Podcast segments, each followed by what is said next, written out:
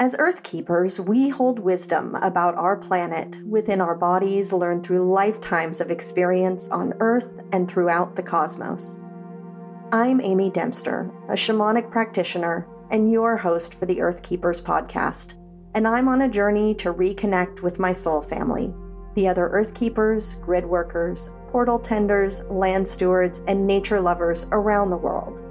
On this podcast, you won't find gurus or dogma just a safe space where I share personal stories from my spiritual journey.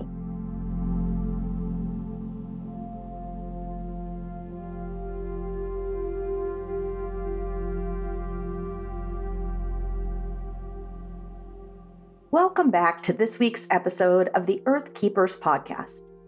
For those of us in the United States, Thanksgiving Day is two days away. And the energy around this particular holiday is complicated. As children, we were told a simple story about the pilgrims who'd arrived at Plymouth Rock in 1620 and, after a difficult first year in the New World, gathered together to celebrate their first harvest with the local indigenous people. But as with most of the colonial settlement stories in this country, many of the details were lost or erased as the decades and centuries passed. As Grace Donnelly wrote in a 2017 piece for Fortune, the celebration in 1621 did not mark a friendly turning point and did not become an annual event. Relations between the Wampanoag and the settlers deteriorated, leading to the Pequot War. In 1637, in retaliation for the murder of a man the settlers believed the Wampanoags killed, the settlers burned a nearby village, killing as many as 500 men, women, and children. Following the massacre, William Bradford, the governor of Plymouth, wrote that for the next 100 years, every Thanksgiving Day ordained by a governor was in honor of the bloody victory, thanking God that the battle had been won. So, only 16 years after that first Thanksgiving feast together, the Wampanoag were massacred. And that is how the Thanksgiving tradition actually began. Many Native Americans now refer to Thanksgiving Day as a day of mourning, a day to honor ancestors and the struggles to survive that still continue to this day. However, in an article in Time magazine, Sean Sherman, a member of the Oglala Lakota Sioux tribe, does offer some new ways to observe it. He says, The thing is, we don't need the poisonous pilgrims and Indians narrative. We do not need that illusion of past unity to actually unite people today. Instead, we can focus simply on values that apply to everybody togetherness, generosity, and gratitude. And we can make the day about what everyone wants to talk and think about anyway the food. He goes on to say people may not realize it, but what every person in this country shares and the very rich history of this nation has been in front of us the whole time. Most of our Thanksgiving recipes are made with indigenous foods turkey, corn, beans, pumpkin, maple, wild rice, and the like. We should embrace this. So, as you plan your feast, consider buying food or other goods from Native American growers in your area. I also suggest the book Renewing America's Food Traditions Saving and Savoring the Continent's Most Endangered Foods to learn more about the histories, recipes, and folk traditions surrounding the native foods in each region of the United States. Personally, I have two Thanksgiving traditions I honor outside of sharing food and gratitude with friends and family. First, I always find time to honor the water in my community with a ceremony.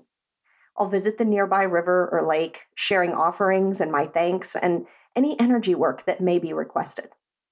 Then I make monetary donations to two nonprofit organizations one run by and supporting Native American communities, and one supporting water protection in my own community. However, in what was quite obviously guidance from the ancestors on the land where I now live, I just happened to listen to a podcast episode while preparing this episode that shared another opportunity to give back to the Native communities whose land we now live on. On the November 11th episode of the For the Wild podcast, I heard an interview with Corrina Gould, who's been preserving and protecting the ancient burial sites of her Ohlone ancestors in California's Bay Area for decades. She discussed the efforts of many non federally recognized tribes to get even small pieces of land back. And that when they do, there are no resources to do any reclamation or restoration work with the land to make it available for use. So there's a growing movement by many tribes to offer a land tax. That is, to create a reciprocal relationship between the hosts and the guests on the land. Those of us who are not indigenous to the place we now live can voluntarily support this tax with an annual or monthly contribution to show support and gratitude for the native people hosting us on their lands. I've linked to as many of them as I could find in the show notes, including the Bay Area, Seattle, New York, and New Mexico. But do some research in your local area to find what opportunities there may be to honor both the people and the land with a monetary gift if you feel so called. I think when we individually think about the idea of reparations or land reclamation in our country, it can feel much too large and difficult of a problem to resolve, and that we are too small to have an impact. But Corrina shared so beautifully about people in her community who had reached out to her to say, What can we do? And as it turned out, they had a two acre nursery along a small waterway that had been traditionally used by the tribe and they decided to donate three quarters of an acre to the Ohlone people. That piece of land allowed them to create a land trust and have a place for the first time in over 200 years that belonged collectively to the people where they could cultivate native plants and hold their ceremonies. Three quarters of an acre. That's all that was needed to start the land trust. And on the Mannahatta Fund website, they suggest starting with a gift of $24 a month to recognize the $24 paid by the colonizing Europeans for the entirety of Manhattan Island. For many of us, these are small actions that can add up to a big impact, not just financially, but culturally, emotionally, and spiritually for everyone involved. My personal interest in education on many of these issues began as I started working energetically with the land.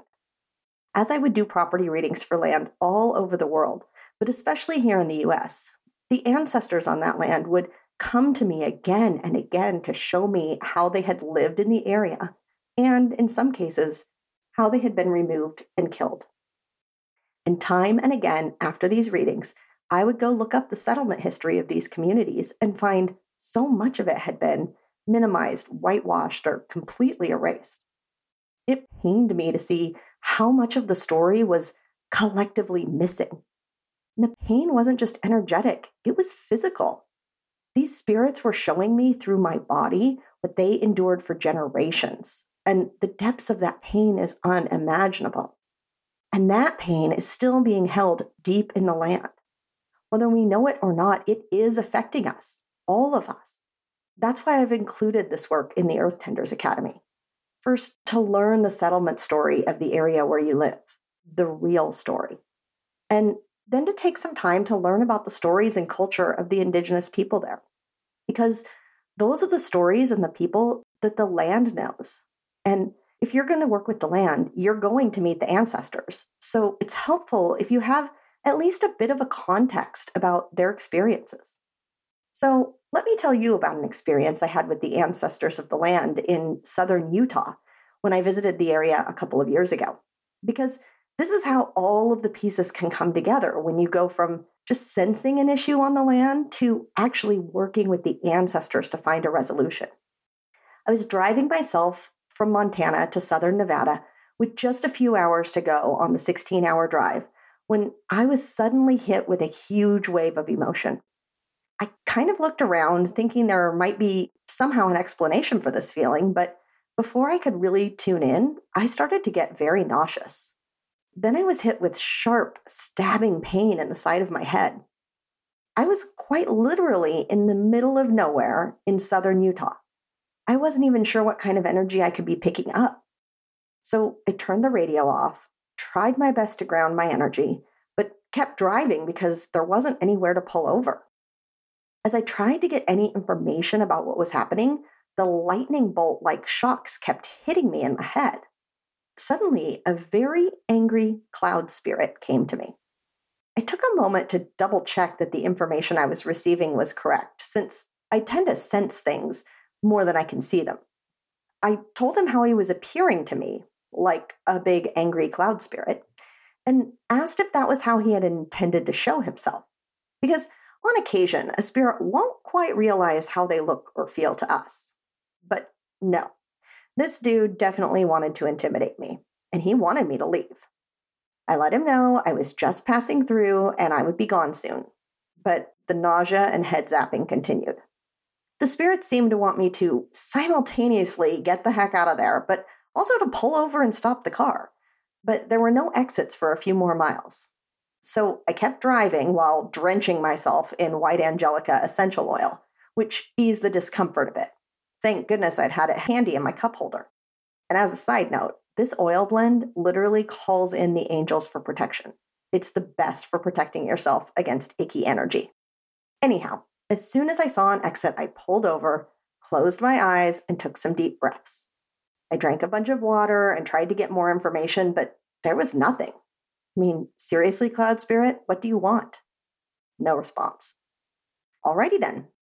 I started feeling just a bit better, so I hopped back on the interstate and hurried down the road. Within about 20 minutes or so, I felt perfectly fine. And then I could sense it behind me. It looked like an energetic curtain or wall, almost like a security system that I had triggered when I drove through. I really wasn't sure what the deal was, but it also didn't really feel like it was any of my business at that point. And the spirits there hadn't asked me to do anything, so I really didn't give it much thought for the next week. But when I returned through the area on my way back home, I could see it coming. There was the most ominous black wall of clouds straight ahead of me. And I realized I was right back in the same area Scipio, Utah. I took some video on my Instagram stories. You can actually still see them in my highlights. And I'll be darned if there wasn't an actual angry cloud spirit that I could see as I drove closer. And it let me know how it felt about my presence once again. Not happy.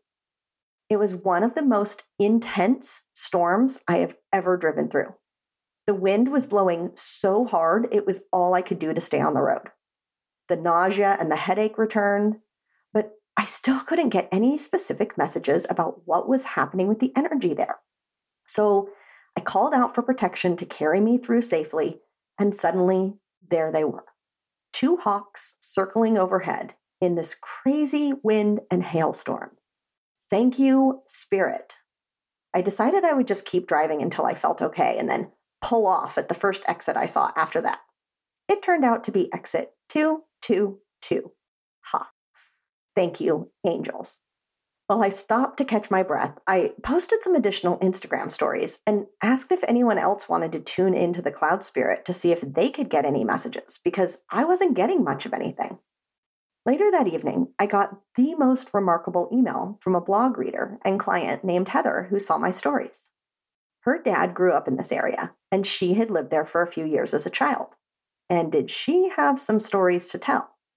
Scipio, Manti, and Sanpete County in general were significant sites during the Black Hawk War between the Mormon settlers and as many as 16 different native tribes between 1865 and 1872.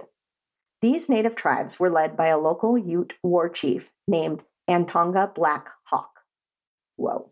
I guess that would explain the Hawk escort I got in the storm. There were over 150 battles, skirmishes, and raids in this area before the federal government intervened to end the war. In the years leading up to the war, the settlers built forts to protect themselves and often attacked any native person they encountered, uncertain if they were hostile or friendly.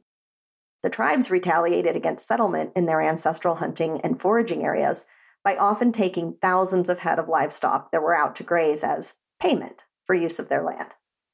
These activities lasted for 15 years, with many smaller raids and casualties on both sides.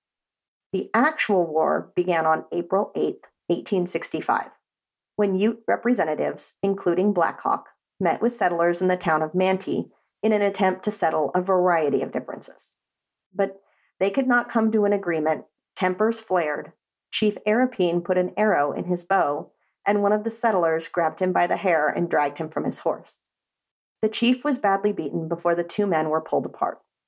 Two days later, the Utes retaliated by ambushing a small group of settlers outside Manti, killing one man. Over the next seven years, many men, women, and children on both sides died in a series of massacres and battles throughout the area. Black Hawk himself was shot in the stomach during the Scipio raid and the Battle of Gravelly Ford in 1866, an injury that never fully healed before his death a few years later. Could that have been the reason I felt so nauseous driving through the area? Nearly 50 years after Black Hawk died, his grave was robbed and the remains given to the LDS Church, who displayed them in their museum until 1996, at which point an act of Congress, an archaeologist, and a Boy Scout worked together to return him to the area where he'd been originally buried.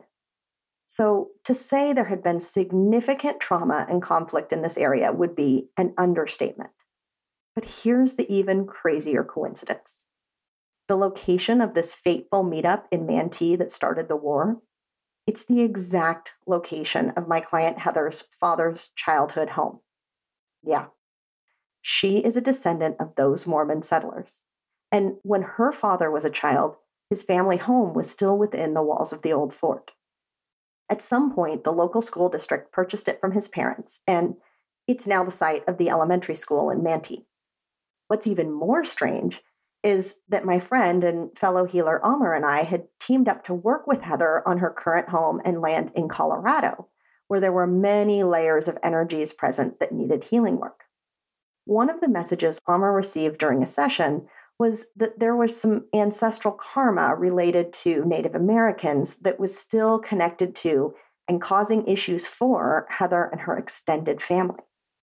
We didn't have any details as to the specifics, but we worked on doing our part of the healing work and then gave her family instructions on how to continue clearing this karma going forward.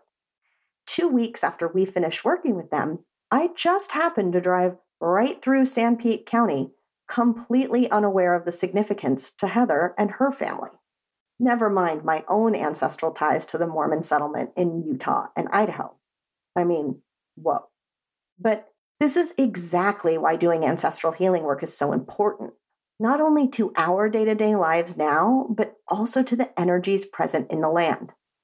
The pain and trauma of those years is still so clearly present in that location.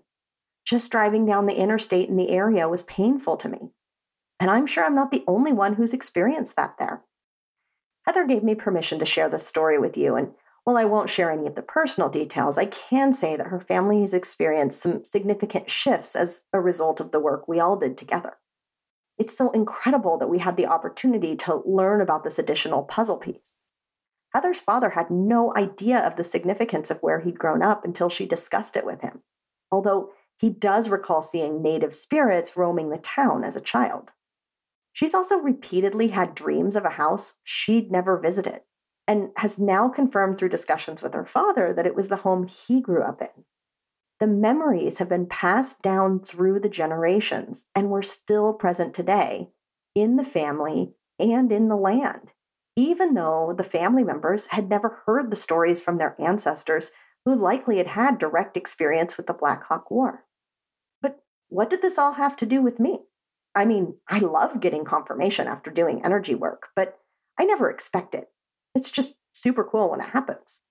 However, this seemed like a bit more than just confirmation from spirit. After I got back home and rested a bit, I sat down to tune into this area and see what I could find out. I cleared the energy in my space and then looked over the essential oils in my office to see which one I should work with, and it immediately jumped out at me forgiveness. Yep, in case you're wondering, there is an oil for that. So I sat down, put a drop in my hands, rubbed them together, and inhaled deeply. I opened my eyes, wrote Scipio, Utah at the top of my notebook page, and suddenly it started hailing hard. It seemed the cloud spirit was back and wanted to participate. Once I settled back in, a native man on a horse approached me. I don't know if it was Blackhawk. He didn't give me a name, and I'm not sure that it was important in that moment. He motioned for me and my Bigfoot guide to sit down in ceremony with him and acknowledge the amount of pain still present in that area. He then lit a ceremonial pipe and passed it to each of us. I asked how I could be of service, and he said that he and the other spirits present in the area that I drove through were doing their best to get my attention. Yeah, okay, guys, it totally worked. He explained that the pain in the area is so intense that it would be difficult to do the work necessary while I was physically present there, and that the native people and Mormon settlers have now had this collective trauma woven together into a fabric that's embedded in the land. It can't just be removed. Their stories are forever entwined, and the ancestors of that time have carried the trauma forward into many generations, now spread far and wide. It's different from a curse on the land. This is layers upon layers of anger and hurt. The clouds and the weather have been called upon to help hold this energy in place. I asked what we could do about it, and he asked me to call an ancestor of the Mormon settlers forward. When he appeared, the two men embraced and shared the ceremonial pipe, and then he joined our circle as well. It felt like the first step in reconciling the energy in the area. But then they turned their attention back to me, which is pretty unusual when I do this work.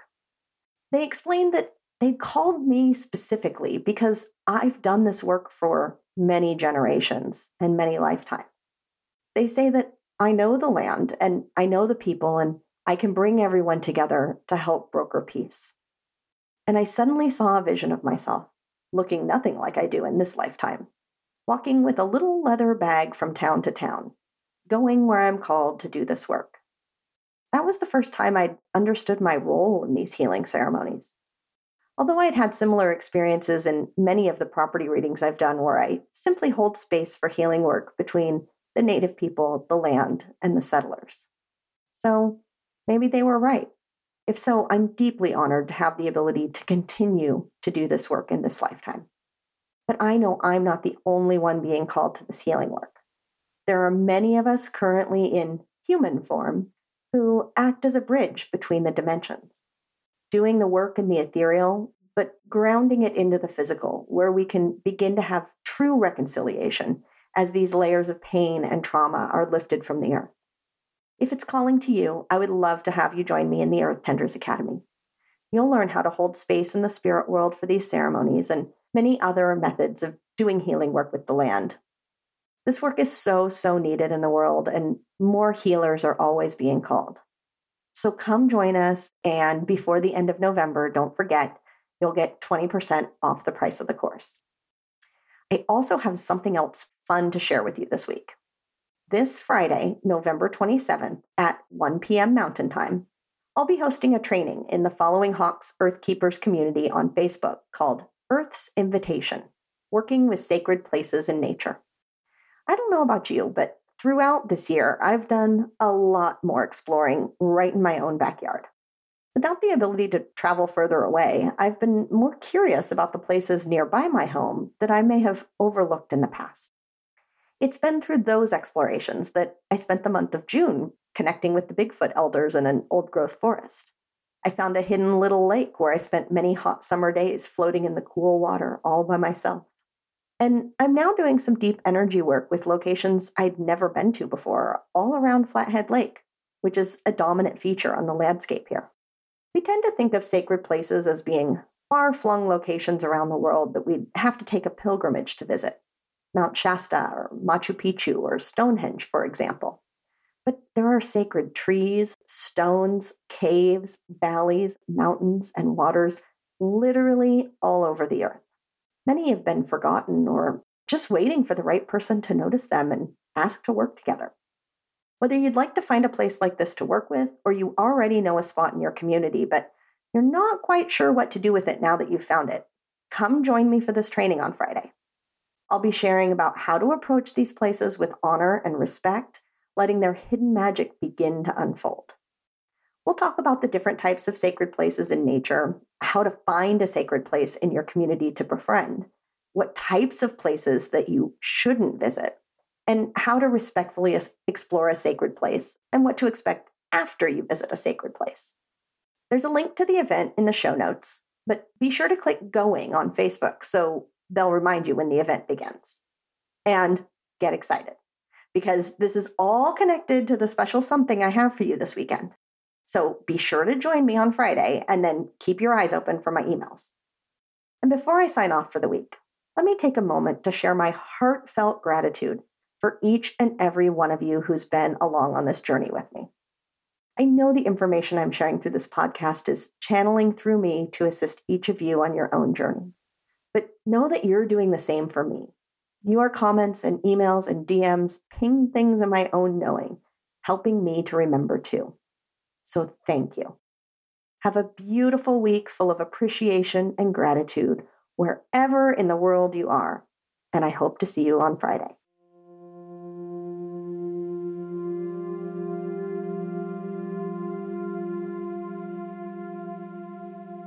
Thank you, thank you from the bottom of my heart for listening to the Earth Keepers podcast. I'm so honored to share this journey with you. I would love it if you join me and other Earth Keepers from around the world in the Following Hawks Earth Keepers community on Facebook.